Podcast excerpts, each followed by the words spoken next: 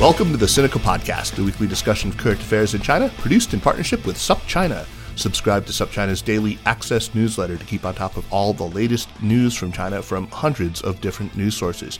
Or check out all the original writing on our site at supchina.com. We've got reported stories, editorials, regular columns, a growing library of videos, and of course, podcasts. We cover everything from China's fraught foreign relations to its ingenious entrepreneurs, from the ongoing repression of Uyghurs and other Muslim people in China's Xinjiang region, to China's ambitious effort to eliminate poverty. It's a feast of business, political, and cultural news about a nation that is reshaping the world. We cover China with neither fear nor favor. I'm Kaiser Kuo, coming to you from my home in Chapel Hill, North Carolina. How does the Chinese state, led as it is by a communist party that notionally represents the interests of workers, respond when those workers protest, strike, and engage in other forms of labor unrest? How has the state's approach evolved? And what can China's approach to handling labor issues tell us about the way Beijing handles dissent or social disruption more generally?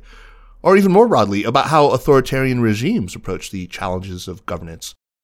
These are just some of the issues that my guest today addresses in his new book, Workers and Change in China Resistance, Repression, Responsiveness. The author of this excellent title is Manfred Elfstrom, Assistant Professor of Political Science at the University of British Columbia, Okanagan, in Kelowna, BC. He joins me on Sinica for the first time. Manfred, a very warm welcome to you. Thanks so much for having me. I've been listening to this podcast forever, and I'm really excited to be on it. Oh, we're very excited to have you. So I want to actually start with something pretty superficial, but that I, I think I uh, connected with instantly about your book, and that is the cover. I believe you are the first author that I've spoken to, and I may be wrong, but I think you are the first whose book features cover art actually painted by the author himself or herself. And uh, the reason I connect with this, perhaps, is that you know the intro music to this show that you guys just all heard is you know also a song I recorded and wrote.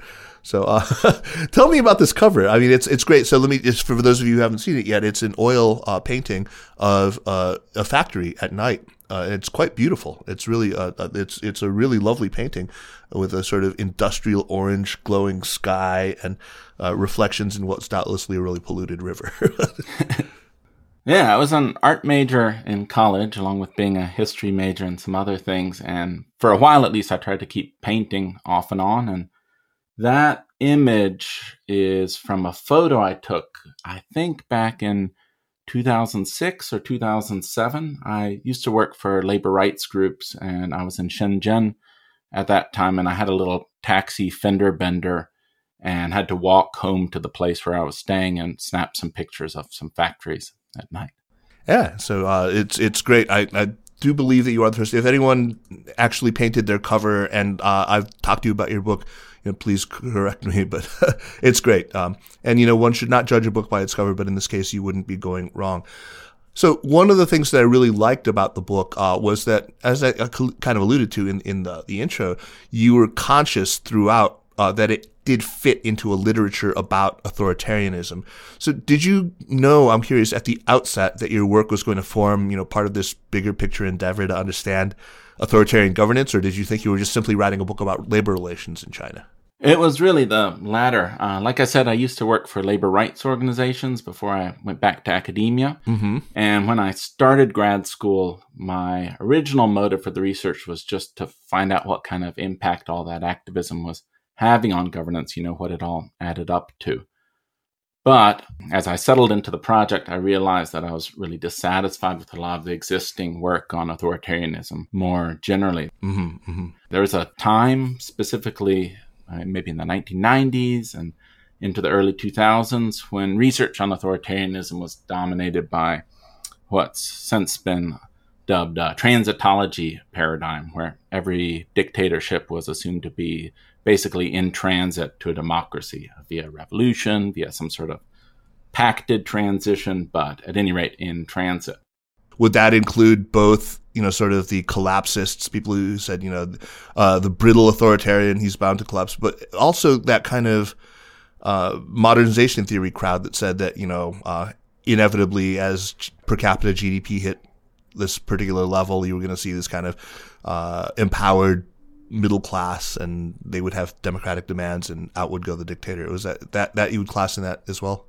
Yeah, exactly. It would encompass all of that, and people on uh, your program uh, probably would tend to be naturally skeptical of arguments like that when it comes to the Chinese Communist Party and it either being about to fall from power or, you know, in the midst of some gradual evolution to democracy.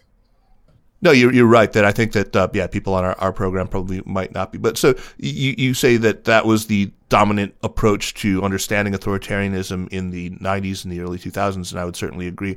Uh, but that seems to have evolved into something else uh, that, you know, kind of says, hey, wait, uh, authoritarianism seems to be quite resilient, and, and it swung very much in the other direction, yeah?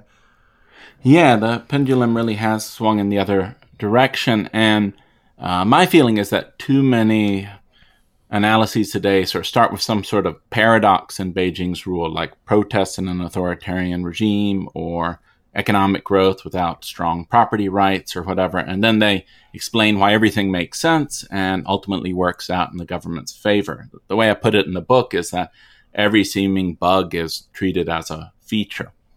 Yeah. And the problem, I think, with both that resilience focused form of argument and the old transition focus arguments is that they yield an overly static picture of Chinese society and the state. Either the government's frozen and it's ready to crumble or or merge into something else, or it's completely on top of things. But regardless, there's not a lot of change going on, which of course doesn't match with the experience of uh, those of us who spent time in China or other authoritarian governments.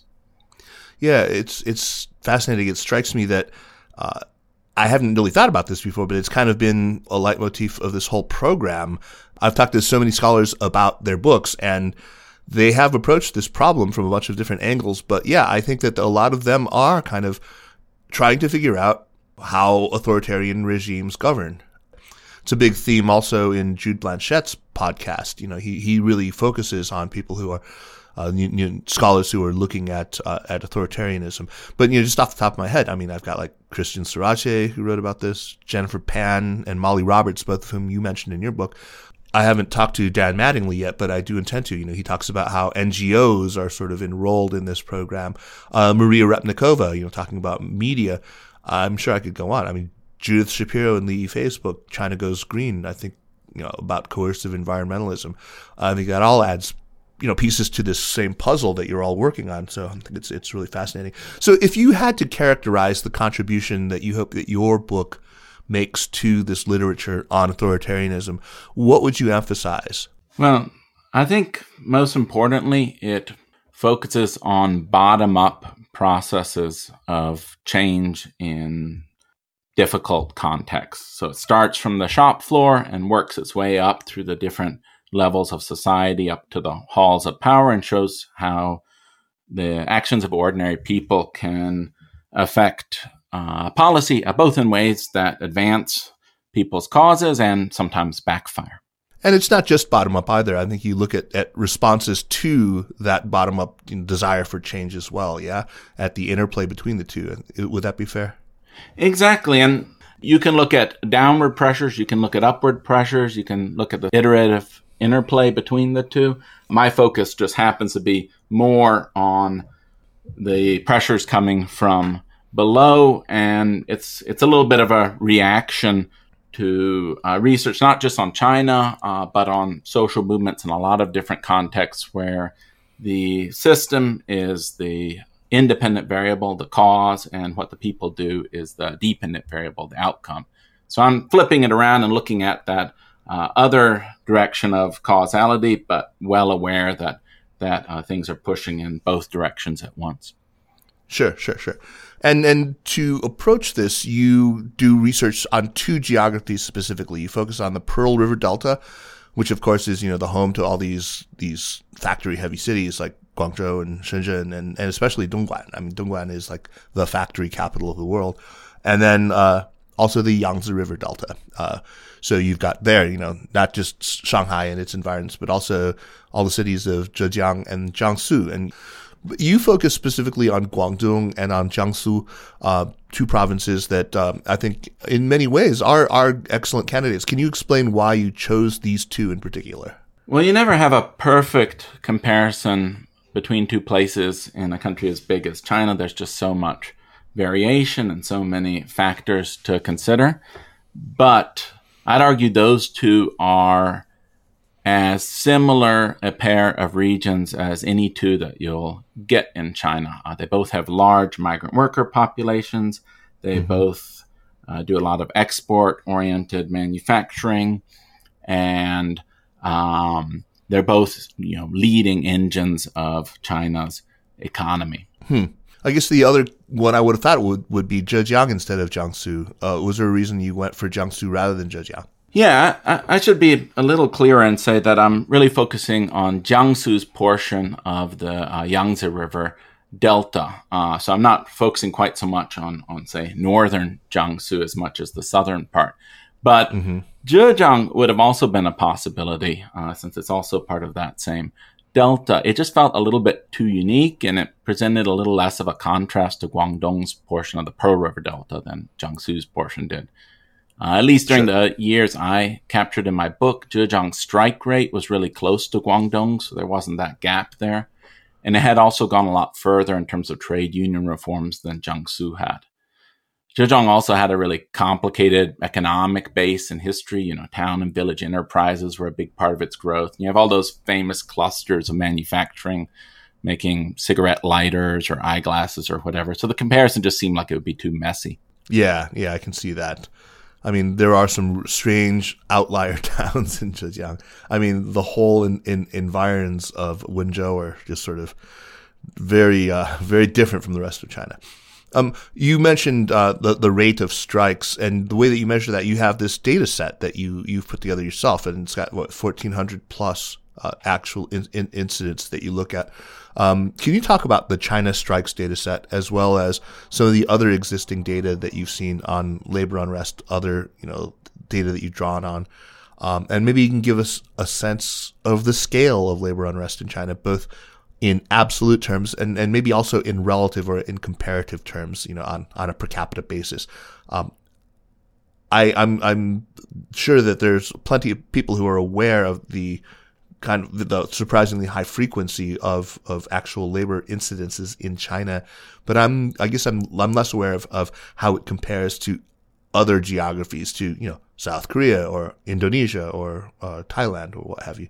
I started China Strikes back in 2010 and then I captured the next two years and plus worked backward to 2003. So I ended up covering the whole of the Hu Jintao Wen Jiabao era. And it's a data set that's online. You can go visit it at um, chinastrikes.crowdmap.com. It's based off the software that activists in Kenya came up with for tracking election irregularities. Oh yeah, I remember that. Yeah, it's it's Ushahidi is is the group that put it together. Uh, I think it's the best document of labor unrest for the years that it captures, but like you mentioned, there are a whole bunch of other protest data sets. Now, some that have advantages that China Strikes doesn't have. So there's a smallish one from the Chinese Academy of Social Sciences, for instance, that a few people have gotten their hands on. Uh, a colleague of mine, Yao Li, has collected a data set based on reports in the dissident website Boxun. Mm-hmm. In Taiwan has a data set. And then there's this massive one that a pair of uh, Chinese researchers uh, working under the handle of Wickedonna put together based on social media that just has, you know, tens of thousands of incidents. And finally, uh, Jennifer Pan and Han Zhang have started using machine learning uh, to identify protests in social media images and posts. And of course, uh, just a little after I started my data set, the Hong Kong based advocacy group China Labor Bulletin began their strike map, which they've just kept updating to the present, put a lot of energy into, and is probably the most useful resource at this point for just keeping your pulse on what's going on. Mm-hmm, mm-hmm. And so, based on looking at all that, how does China compare to other very manufacturing intensive geographies? So, it's tricky to compare China to other places because these are, of course, data sets based on social media, based a little bit on state media, based on dissident sources, and there's no official count from the Chinese government of the number of strikes they have every year. Mm-hmm. The U.S., since the Reagan administration, has tracked strikes involving more than a thousand people, so it stopped tracking smaller strikes. And in the book, I compare the number of incidents that were that size in China, that is more than a thousand strikes, according to China Labor Bulletin, with the U.S. figure, and taking into account uh, China Labor Bulletin's estimate that they only capture about 10% of all the conflict happening. I estimate that in 2015, for example, China saw maybe 70 times more strikes than the US, even taking into account China's much, much bigger population. I, I think that's a lot more intense. Yeah, yeah, for sure. Recently, Cornell University's ILR school has started a strike map to fill in the gap in reporting on the US. So this might be something that's worth revisiting. Maybe regardless, I think the main takeaway is just that strikes are really common and somewhat normalized in China. So you'll maybe recall that there was a strike by bus drivers in Singapore from the Chinese mainland a few years ago. Mm-hmm, mm-hmm. And this was a really big deal in Singapore because there hadn't been a strike in the country in about 25 years. But when they interviewed wow. the drivers, the drivers didn't seem to understand what the fuss was all about. They thought it was a natural response to the problems they faced, and that's how they had dealt with things back in China before they came to Singapore. I'm curious, does the growth of incidences of unrest in China outpace the actual growth of the number of workers or the number of factories or other measures, you know, by which, you know, the, the number of laborers actually grows? I don't know how it matches up with the number of laborers, but all of these data sets basically follow fairly believable patterns. So there were a lot of protests after the layoffs uh, following the 2008 financial crisis. And then there mm-hmm. were protests, but around higher wages again in 2010 when the economy was doing really good. And my data set in particular roughly follows the ups and downs of formally adjudicated employment disputes. Uh, you know, cases brought to mediation and arbitration in court, which the Chinese government does report in its labor uh, statistical yearbook. It, it may be that this is just a uh, function overall of China's continued industrialization, but uh, even so, growing unrest uh, is a concern, I think, for the government. So we've talked a little bit about one of the R's in your very alliteral title.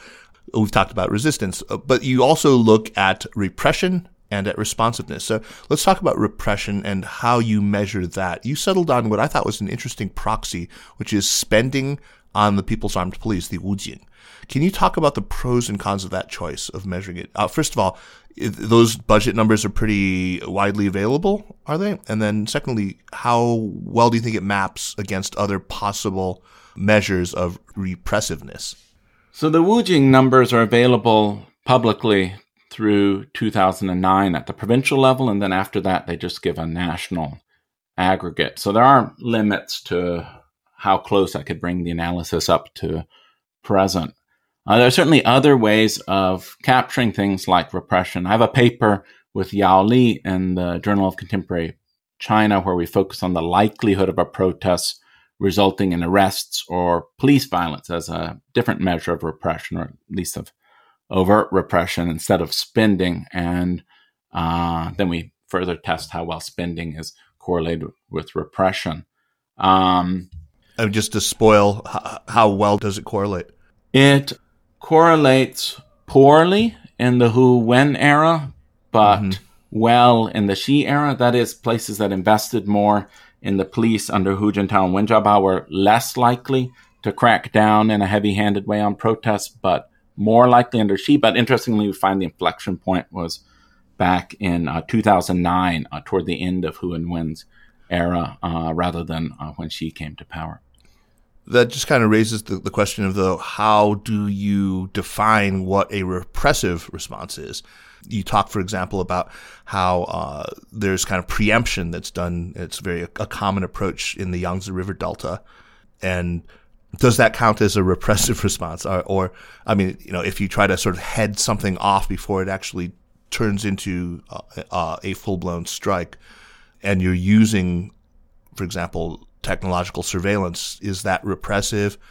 That you would think would help your your your uh, the correlation because that some of that Wujing spending is going into things like facial recognition technology, right?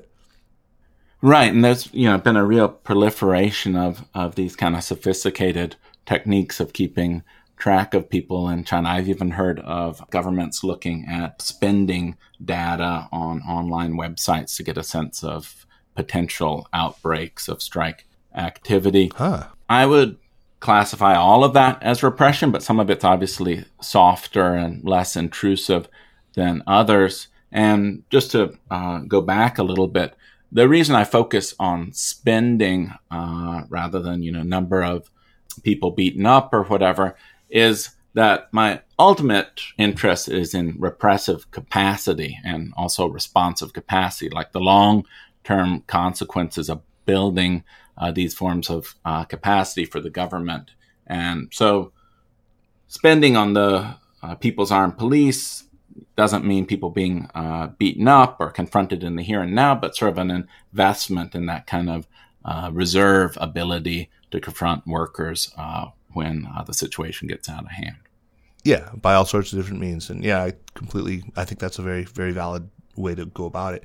You also have to measure responsiveness. So, can you talk about how you quantified that, and again, you know, why you found uh, you used as a measure the outcomes of adjudications in labor cases, and uh, you use that as sort of you know in, when they went either it was either a push or when it kind of went in favor of the workers, you you kind of chop that up in the responsiveness column, yeah? Yeah. So one of the reviewers from my book actually pushed back on this a little bit and said, why didn't I, in parallel with my measure of repression, uh, use uh, spending on courts instead as my measure of responsiveness? Hmm. And the reason I use pro worker or split uh, decisions and mediation and arbitration in court is that my feeling is that ruling more in favor of workers means a greater ability to overcome the influence of different powerful local economic interests. And I treat that as kind of a skill in and of itself. So, Manfred, your main finding, I mean, let's cut to the chase here really quick, is that there is both more responsiveness to the issues raised by labor and more extensive, more sophisticated repression. I think that for a lot of people who've spent time looking at China, that is a finding that is not going to surprise people. It's going to make a lot of sense and it won't be all that jarring uh, to, to you. I mean, it, yeah, okay. So there will be people who think, hey, that seems very contradictory or paradoxical. But, you know, hey, I, I know that when I am asked, is A happening or is B happening? My answer, as often as not, is just, you know, yes.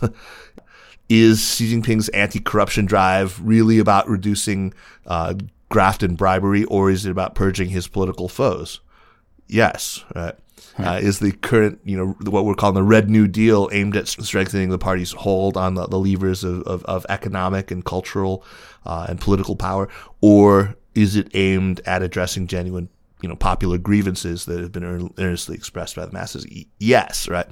But I mean, let's assume that many of the people listening aren't so used to this, and they see a more accommodating approach to restive labor and a more coercive or repressive approach as fundamentally irreconcilable. Uh, when the two things are both happening, what does that actually look like? I mean, how do repression and responsiveness interact? Well, at the site of a particular protest, it might mean the government leaning on a company to make some sort of payout to the workers to tamp the whole thing down. But at the same time, police coming around to the people they think uh, were the ringleaders of the strike and detaining them or pressuring them to to uh, back off or accept whatever the company has to offer. Uh, you know, in the bigger mm-hmm. picture, zooming away from any particular factory, it means spending again a lot on the police. It means reorienting the official trade union apparatus to uh, being a little more proactive, a little more open to workers. It means passing new labor laws like China did most dramatically back in 2008. Uh, it means a whole range of different things, and all of this happening at once. And I, I agree, in, in a way, this all makes sense. Like, doesn't every government employ carrots and uh, sticks? And I've been yeah. listening to Mike Duncan's Revolutions podcast. I don't know if you. Oh, I love that podcast. Yeah. it's really good and all the episodes discussing all these czarist uh, initiatives like the Stolypin reforms yeah. and how they were paired with the infamous Stolypin necktie or gallows for radicals. All those episodes really remind me a lot of today's China. But what I think is unique about autocracies uh, like uh, Tsarist Russia or China today is that they need to deploy these things at the exact same time. Um, mm. So the 2 mm-hmm. Stolypin moves came right together. Whereas in the US, you had things like the Palmer raids of 1919 and 1920. And then you had the New Deal opening up to unions in the 1930s. You didn't have both things uh, happening at the same time. But more like pendular swings back and forth between repression and, and responsiveness. Exactly. Yeah. yeah it also strikes me that you know you, you convey a sense of particular urgency when it for, for China in, in dealing and and with like uh, the stakes being especially high when it comes to China and the the need to handle labor unrest. And and uh, you gave a talk that I listened to at USC that Clay Dube organized. Um, it was fantastic. Uh, I'm, I'm, paraphrasing here, but you talked about how China, as a you call it a post-state socialist autocracy, um, that has these hollow trade unions. You talked about just now the All All China Federation of Trade Unions, uh, and it has this nominal commitment to egalitarianism. Right? It's a communist party. It's the Workers' Party. Right?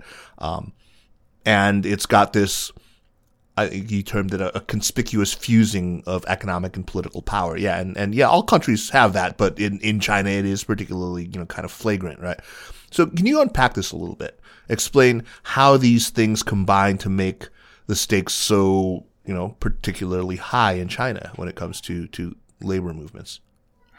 Yeah, so all authoritarian governments, uh, whatever their historical backgrounds, have weaker institutions like courts and elections for keeping social disputes at arm's length. So every challenge they run up against is just absorbed right into the body of the state in a way that it isn't necessarily in a, a liberal democracy. So China's got that for starters. And then on top of that, it has uh, those things you just listed. Uh, it fuses its economic and political power in this really obvious way, uh, you know, not hidden through lobbying and smoke filled rooms, but just right out there in the open. Yeah. It has these uh, independent trade unions that uh, Chalmers Johnson, I think, described uh, really nicely with this phrase, sort of preemptive organizations. They're sort of there to preempt labor unrest, uh, or at least to preempt the formation of independent unions. And they do a good job of preempting independent uh, trade unions, but they can't go the extra mile and win workers' trust. And then finally, you have this gap between the old ideals of these countries and their current uh, realities, which which is you know an even more um, uh, dramatic gap uh, when a nominally socialist or communist party is still in in power under a market system. And they also, I think it should be admitted, have some strengths, like they can pass down directives easily. Uh, they have organs for you know delivering some imperfect justice or kind of incomplete coercion, and they have some good labor laws on the books, and all of that I I say sort of adds up a, to a distinctive approach to labor unrest. Yeah, you also mentioned three characteristics that I thought were really, I mean, you put your finger right on it, that really distinguish China and its approach to industrial relations. And I mean, these three uh, you know, give it a uniquely Chinese thing. One is this the, the outsized role of state-owned enterprises, right? Uh, the second is the hukou system, which still persists, right? And then, of course, uh, I think you just you just talked about you know the the, the trade unions, which I mean, I, I, whenever I've asked my older Chinese relatives about it, because I, I have, for example, my one of my wife's uncles is a trade union rep, and basically it seems to me that their function is to hand out cooking oil around the holidays. I mean, I don't see what else they, they actually do. It's really kind of, I've tried to, you know, over, over Baijiu on, you know, Chunjie or whatever, I've tried to like pin him down and ask him about this. One. I don't have much to say. But, um, yeah, gotta hand out that oil. yeah, I mean, they have interesting uh, roots, the All China Federation of Trade unions. They're formed out of these really radical unions of the pre revolutionary era. And in the 1950s and again in the 1980s, they made, you know, cautious bids for a little more autonomy, but both basically they've sort of stuck to this uh, transmission belt role where they're supposed to bring down the party's uh, directives to workers and to a lesser degree, uh, you know, pass along workers' grievances. And just by law and by the instinct of the people involved in the trade union system, the focus has always been on maintaining production above all else. And they're basically treated like a department of the government, and people are routinely cycled from the trade union to other areas of public policy in a city or a province. Would, would it be something you would be able to measure whether the, the absence of, of, let's call them real trade unions in China, does that absence tend to increase the number of, of acts of labor resistance, uh, as I would imagine, or does it somehow decrease because, you know, we do have All China Federation of Trade Unions that is trying to kind of placate and head off worker unrest? I guess conceivably you could look at uh, the density of the All China Federation of Trade Unions in a given province and strike rates there, yeah. and that would be an interesting analysis. Some people have looked more broadly at authoritarian and uh, democratic countries and how they've uh, responded to uh, foreign direct investment, and they found generally that, and I'm thinking of work by Emmanuel Teitelbaum and Graeme Robertson here, they found that generally uh, you see more strikes in authoritarian settings uh, than uh, democratic ones. Both of them respond with more activism when there's foreign direct investment, but more so in authoritarian settings. And their argument is just that they have weaker trade unions for for channeling people's uh, grievances and and uh, pushing them into a sort of normal political process. Hmm, hmm, hmm. I imagine that the, the state must look at, at you know the history. So if they look at the, the mid 1980s and the rise of you know Solidarnosc in, in, in Poland, they must be pretty afraid of, of independent trade unions as well. Yeah, and I think the phrase that was used back then was the uh, uh, Polish disease. Right. So they were really conscious of that, and they were also conscious of experiments like Yugoslavia's back then with greater shop floor democracy, and they tried to you know pick up some bits and pieces of that with things like uh, the staff and workers uh, representative uh, congresses in Chinese big state-owned enterprises, but they didn't never took it very far. So maybe this is a little bit of a spoiler here, but you know you have your doubts as to whether these two countervailing forces of repression and responsiveness can really continue to coexist. I mean, that's something that you you do address directly in the conclusion of your book. I, I think I your, your explanation of, of how and why they actually undermine one another was really concise and really pretty compelling. Can you explain how you see this playing out the way that you know the one undercuts the other? A number of scholars, people like uh, Liz Perry or Sebastian Heilmann or Yuen Yuen Ang, who you had on your show recently, have mm-hmm. shown just how incredibly adaptive the Communist Party is when it's faced with a range of different challenges. And it's conceivable, I suppose, that China's leadership will grow out of its confrontation with its workers too, and it'll come out of all this a lot stronger. But I argue in the book that the state will be warped more likely. It'll just have to make a bunch of suboptimal choices. And the metaphor I use is a tree you know, growing around r- rocks and under power lines and trying to find its roots in loose soil, etc. Mm-hmm. And the reason is that uh, prioritizing building up repressive and responsive capacity inevitably comes at the expense of other priorities that the state has, uh, like sure. welfare spending or, say, uh, m- maybe even defense spending to some degree yeah, famously they, they've been spending more on, on domestic security than on, on the military, right? I mean, everyone exactly who's yeah. glanced at China knows that stat, right?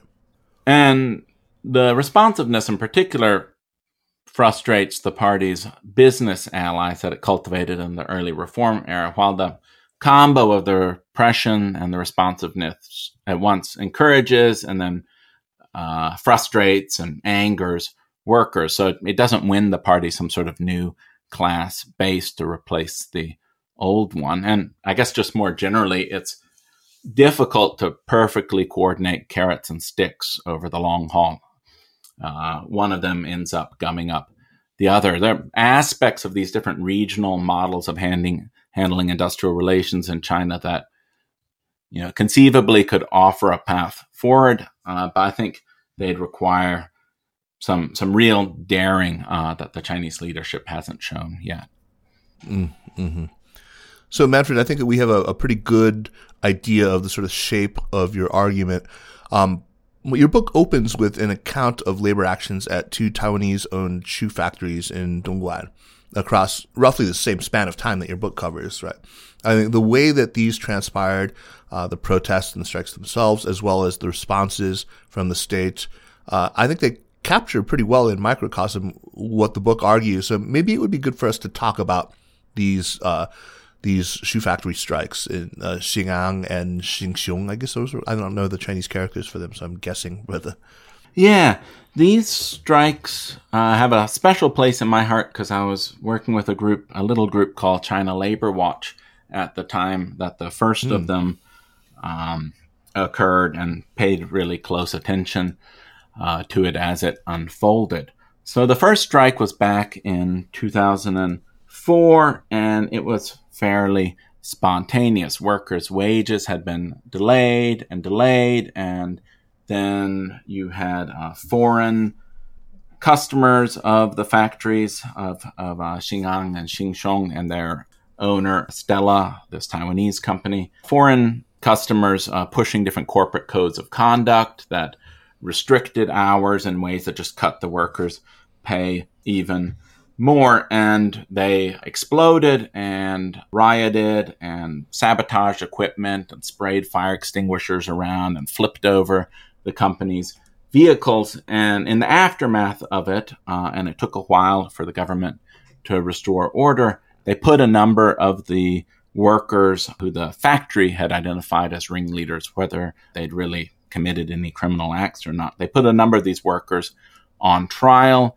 uh, but the workers were let go on appeal uh, when the famous uh, human rights lawyer Gao Zhisheng uh, took up mm-hmm. their case, and when a bunch of groups based abroad uh, put pressure on the Chinese government and put pressure on the brands uh, sourcing from these factories.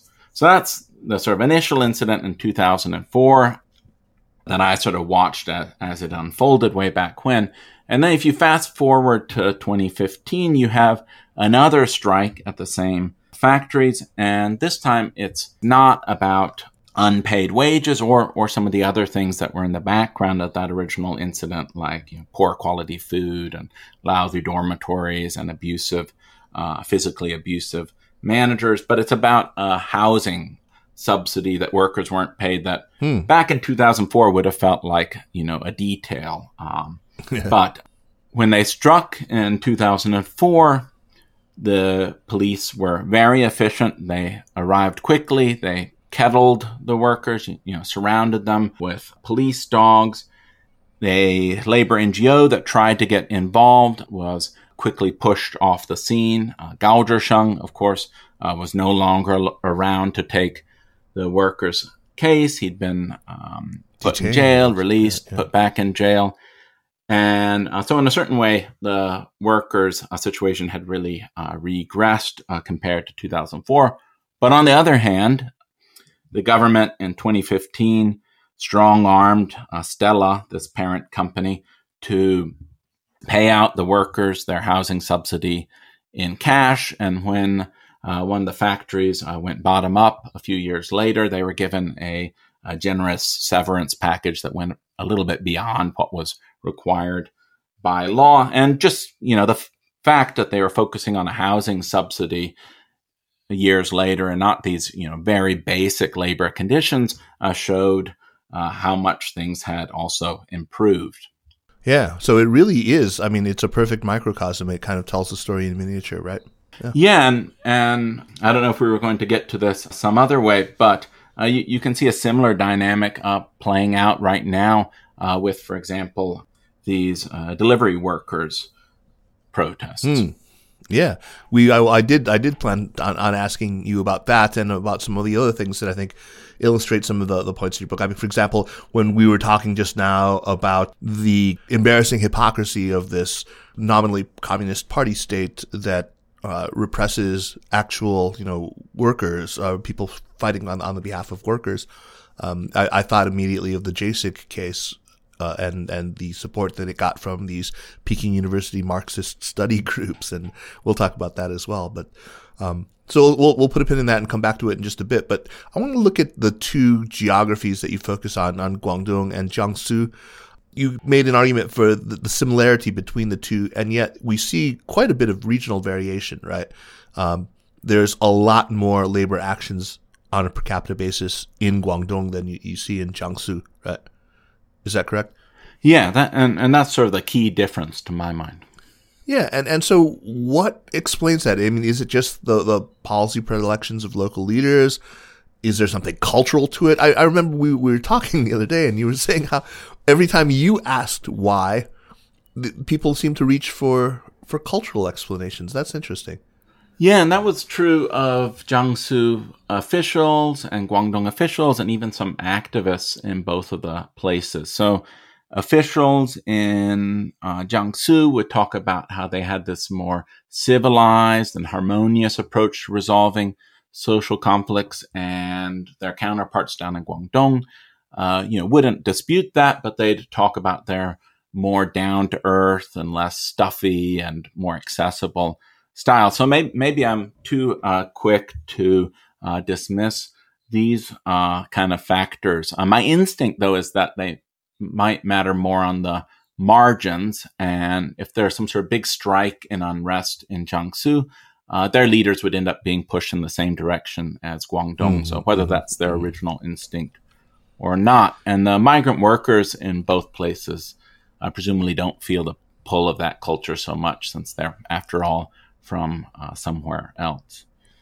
No, no, that's true. They are from somewhere else, but you know, still, there's these persistent regional stereotypes, right? I mean, the the people in, in Guangdong in the PRD more generally, they're they're known to be kind of you know hot headed. They don't take things lying down. Um, they're they're ornery, whereas you know you have kind of more genteel population, um, not just amongst officialdom, but presumably just in in the you know the the mild and climates of the of the, of the uh, Yangtze River Delta.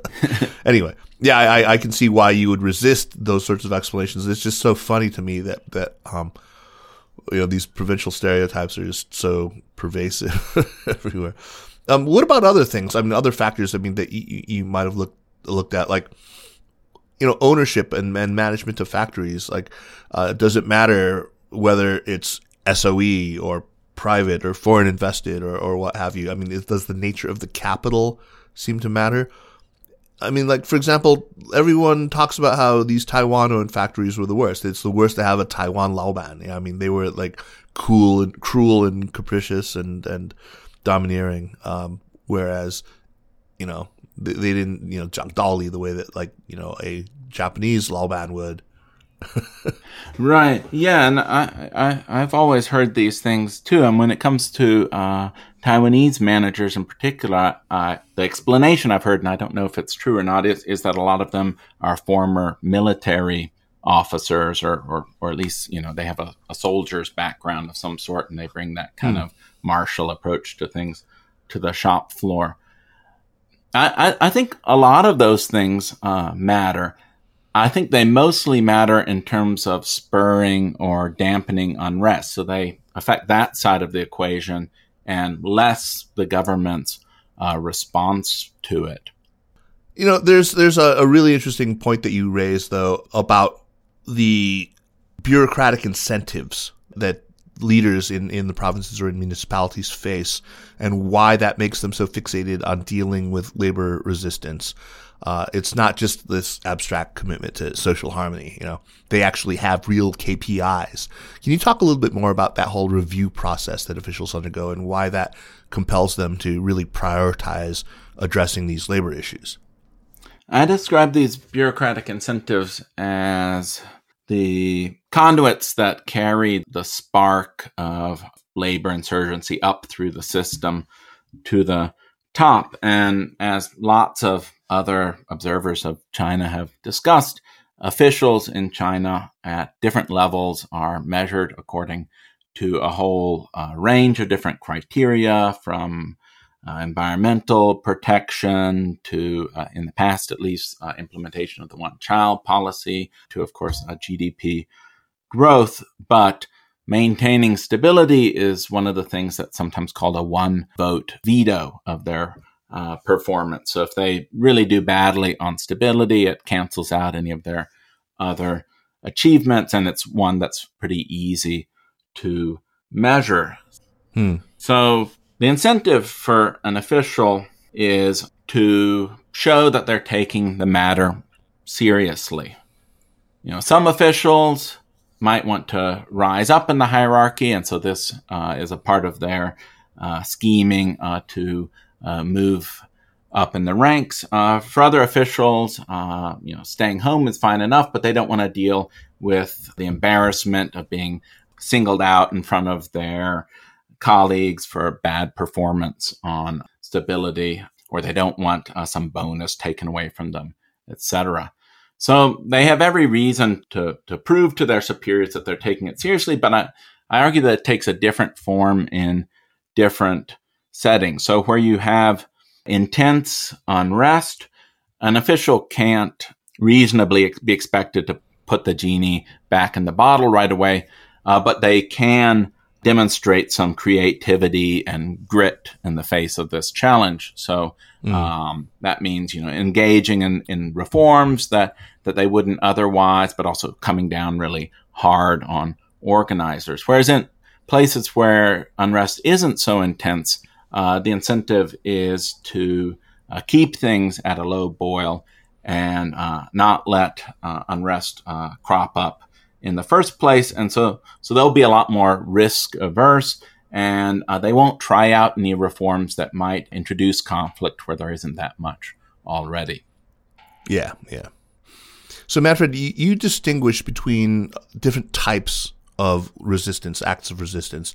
You have what you call more contained labor demands.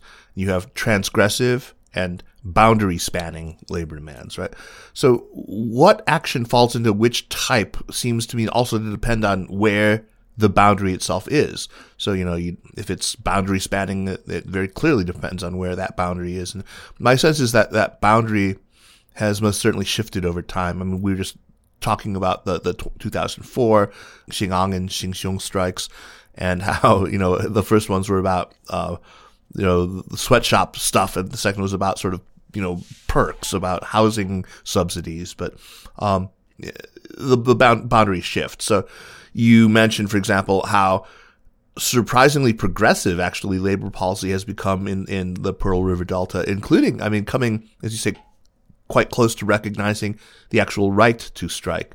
So, so how has this boundary shifted, and and uh, has it shifted generally in a favorable direction from from kind of this point of view of, of, of labor activism? And have those shifts endured, or I guess I'm curious, have they been rolled back as so many other things have been under Xi Jinping?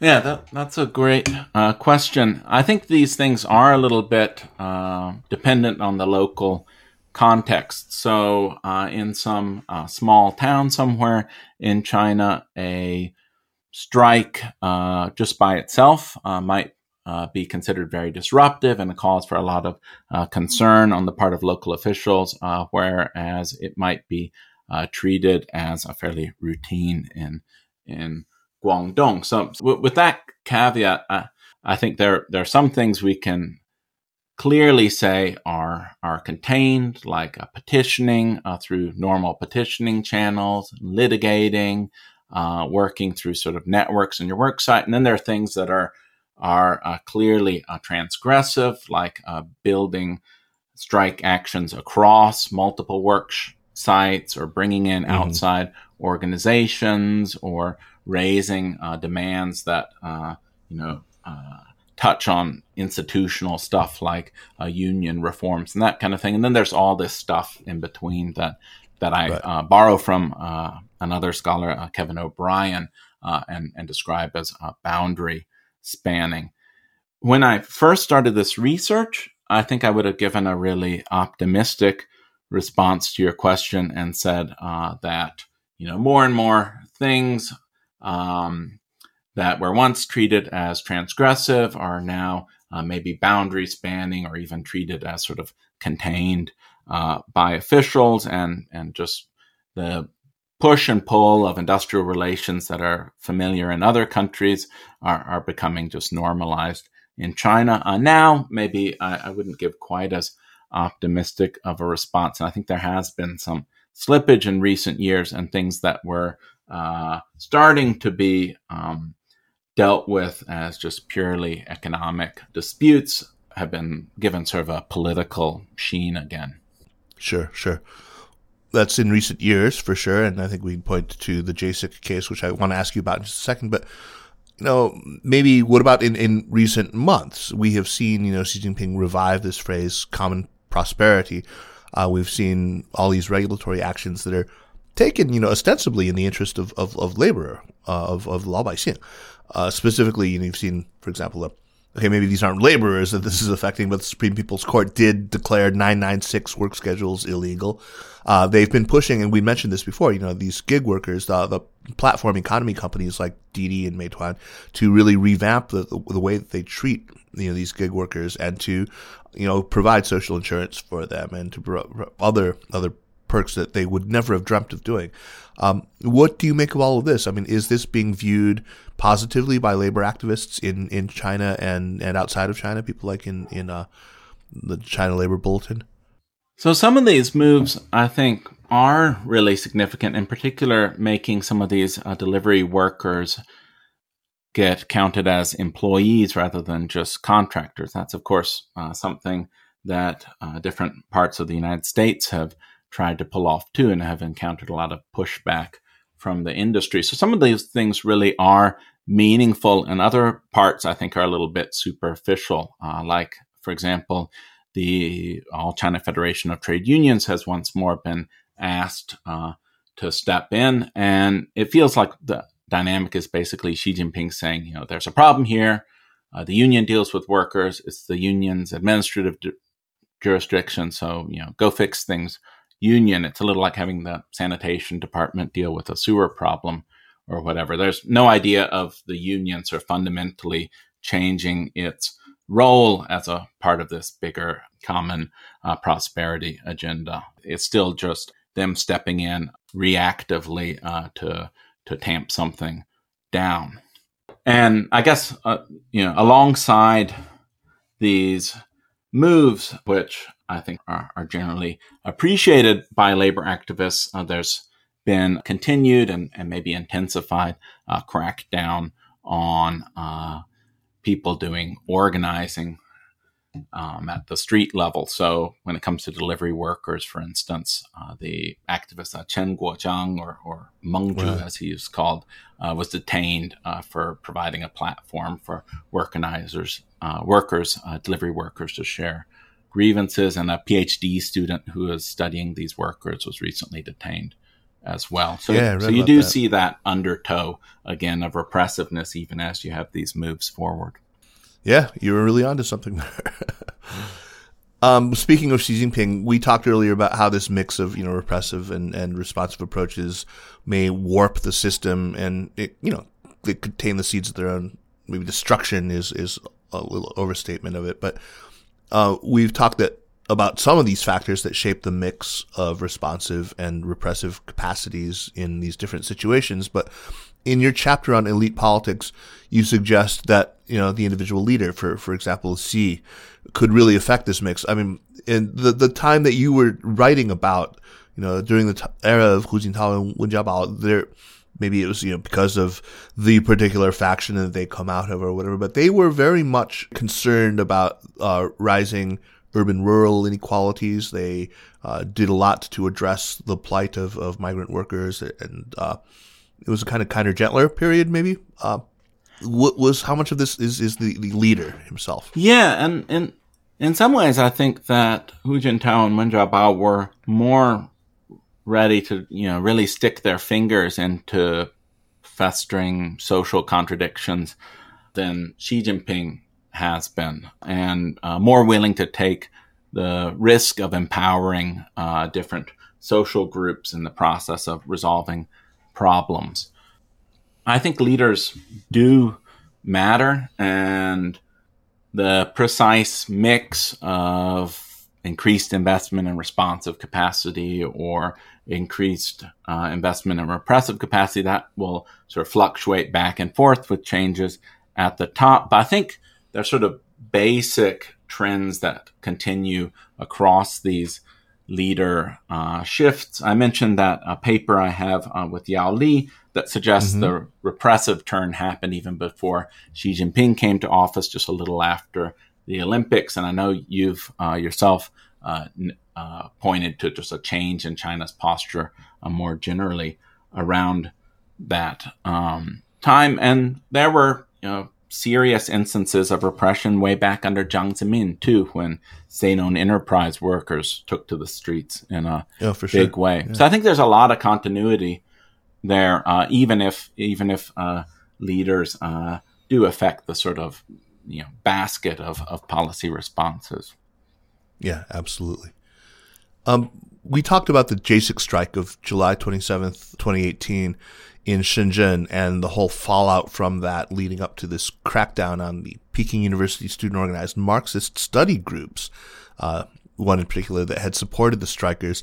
This really seems to, to drive home your point earlier about how China, as this post state socialist country, faces real pressure on this issue and, and how the hypocrisies are kind of like laid quite bare.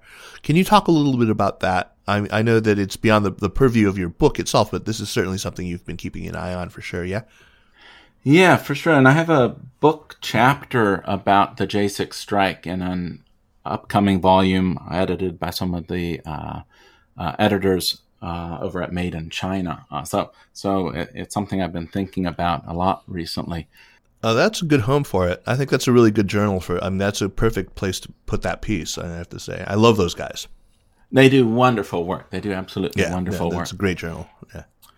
Um, I think the Jasic strike's a really good example of of truly transgressive uh, contention in the Chinese context. Not in the sense um, that uh, the incident itself uh, was so transgressive. It we, we talk about it as a Jasic strike, sometimes a shorthand, but there wasn't actually a strike. There was just a series of protests by workers who'd been trying to uh, set up a trade union branch in their factory at this electronics factory in Shenzhen. Uh, but it was it was transgressive because it brought in all these new groups and um, broke down these boundaries uh, that the party generally manages to maintain in society. So, in particular, you had uh, dozens of uh, Marxist students coming from different parts of the country and uh, renting rooms in Huizhou.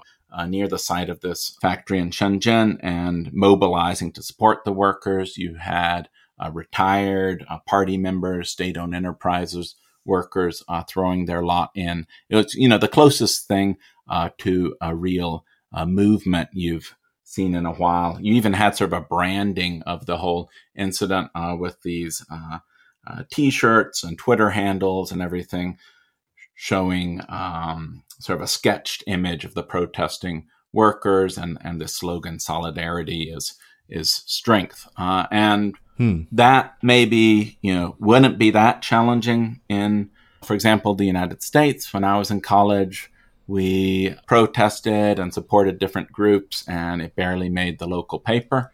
And we protested in the same numbers. But it was seen as a real uh, challenge uh, for the Chinese government, and the workers were detained. Uh, some trade union officials who'd given the workers advice about forming a union uh, were brought in for questioning, and uh, students were, of course, uh, plucked off their college uh, campuses and uh, disappeared into vans. so, so I, yeah. yeah. I think it really shows the kind of punch these issues have for the Chinese government. For sure, for sure. Manfred, it was uh, such a great pleasure to talk to you about this book, which I just cannot recommend more highly. Uh, it's just a, a, very, very good contribution to the literature. It certainly helped shape my understanding of what's happening. So uh, I, I, commend you on, on this excellent book. Let's move on to recommendations. I want to quickly remind listeners that the Sinica podcast is powered by SupChina and that the best way that you can help us out really is to subscribe to the Access newsletter, our daily update on all things that are happening in China. It's uh, put together with loving care by Jeremy and his team, Lucas and Zhao Yun especially. Uh, so check it out. If you are interested in a group subscription to it, if you're uh, listening and you're part of an embassy or an NGO or even a university department and you're looking for a group subscription, contact Alex at supchina.com and he can set you up something real good and cheap. Meanwhile, uh, let's move on to recommendations. And Manfred, why don't you kick us off? What you got for us? So I have a pair of books I wanted to recommend, and I hope the first one hasn't been recommended on the show before. And it's a book from 2012 by Elizabeth Perry called mm. Anyuan Mining China's Revolutionary Tradition. Yeah. That's the first book. Has it been recommended before? No, it has not been. But Liz has been on the show before, and yeah, yeah, I, I love her. She's she's one of you know the true greats of our of our field. She really is, and it's a really wonderful book. That's just you know a great example of the kind of scholarship she does because it focuses, as the title suggests, on the Anyuan mine and the organizing that happened there uh, involving Mao and Liu Shaoqi and uh, Li Lisan, who, who ended up being uh, one of the first leaders of the All China Federation of Trade Unions, incidentally. And they all played like a different role than you'd expect. So Liu Shaoqi is the one with the personality cult that he's building up around him, while Mao is huh. sort of the pragmatic, uh, you know, organization man. Um, it, it's what? just a really neat, neat book uh, with a lot of surprises in it. Well, that is certainly a surprise. I once described, you know, Liu Shaoqi as Bert to Mao's Ernie, and I guess right, right, right. No, that's fantastic. Uh, great. So that's the first book. So Liz's uh, book on Anyuan. And the other book uh, is also a book about mining, but uh, in uh, Appalachia in the States. And it's called uh, The Devil is Here in These Hills, uh, West Virginia's Coal Miners and Their Battle for Freedom. And it's by James Green, and it's from 2015. And it's just a really vivid history of the mine wars of the early 20th century and and you know gets you really rooting uh, for some of the characters again uh, much like uh, uh liz perry's book characters like um, Mother Jones or Frank Keeney, the mm. the uh, mine leader uh, who who uh, was behind the big battle of Blair Mountain when you had uh, you know something between eight thousand and tens of thousands of armed miners uh, uh, marching through the woods. You know, you get to know people like like that, and the two books together, I think, kind of speak to each other in a nice way. Well, that one sounds fantastic. I will almost certainly read that one. Thank you. Excellent recommendation. Uh, I have something a little less ambitious. Uh, it's just an, a podcast, the Ezra Klein Show generally, but in particular, an episode that Ezra did with Adam Tooze, the economic historian who's been on our show a couple of times and who really ranks among my favorite public intellectuals, just, you know, for his dazzling perspicacity and his ability to synthesize across such a broad range of, of disciplines and topics. So, uh, listen to that one, which incidentally, it just never mentions China, but as you listen, be thinking China the whole time and, and see what you come away with. I mean, cause I, I did that uh, on the recommendation of a friend of mine. Uh, and if you have ideas of what I might mean, uh, by, you know, what, what I'm hinting at here, drop me an email. I'd be really curious to hear what our listeners have to say about this. So um, that's my recommendation, Ezra Klein. I, I just think Ezra Klein is brilliant. He, he's I, will never be the interviewer that he is, but he he's just got a, a fantastically subtle mind. I, I love the guy. Manfred, thanks once again. The book is called Workers and Change in China Resistance, Repression, Responsiveness, and it really does make such an excellent contribution to the literature all about you know authoritarian governance. And Manfred, I look forward to having you back on the show. I I really enjoyed the conversation and uh, look forward to to talking again sometime. The Sinica podcast is powered by SupChina and is a proud part of the Sinica network. Our show is produced and edited by me, Kaiser Kuo. We'd be delighted if you drop us an email at sinica at supchina.com, or just as good, give us a rating and a review on Apple Podcasts, as this really does help people discover the show. Meanwhile, follow us on Twitter or on Facebook at, at SupChina News, and make sure to check out all the shows in the Sinica network. Thanks for listening, and we'll see you next week. Take care.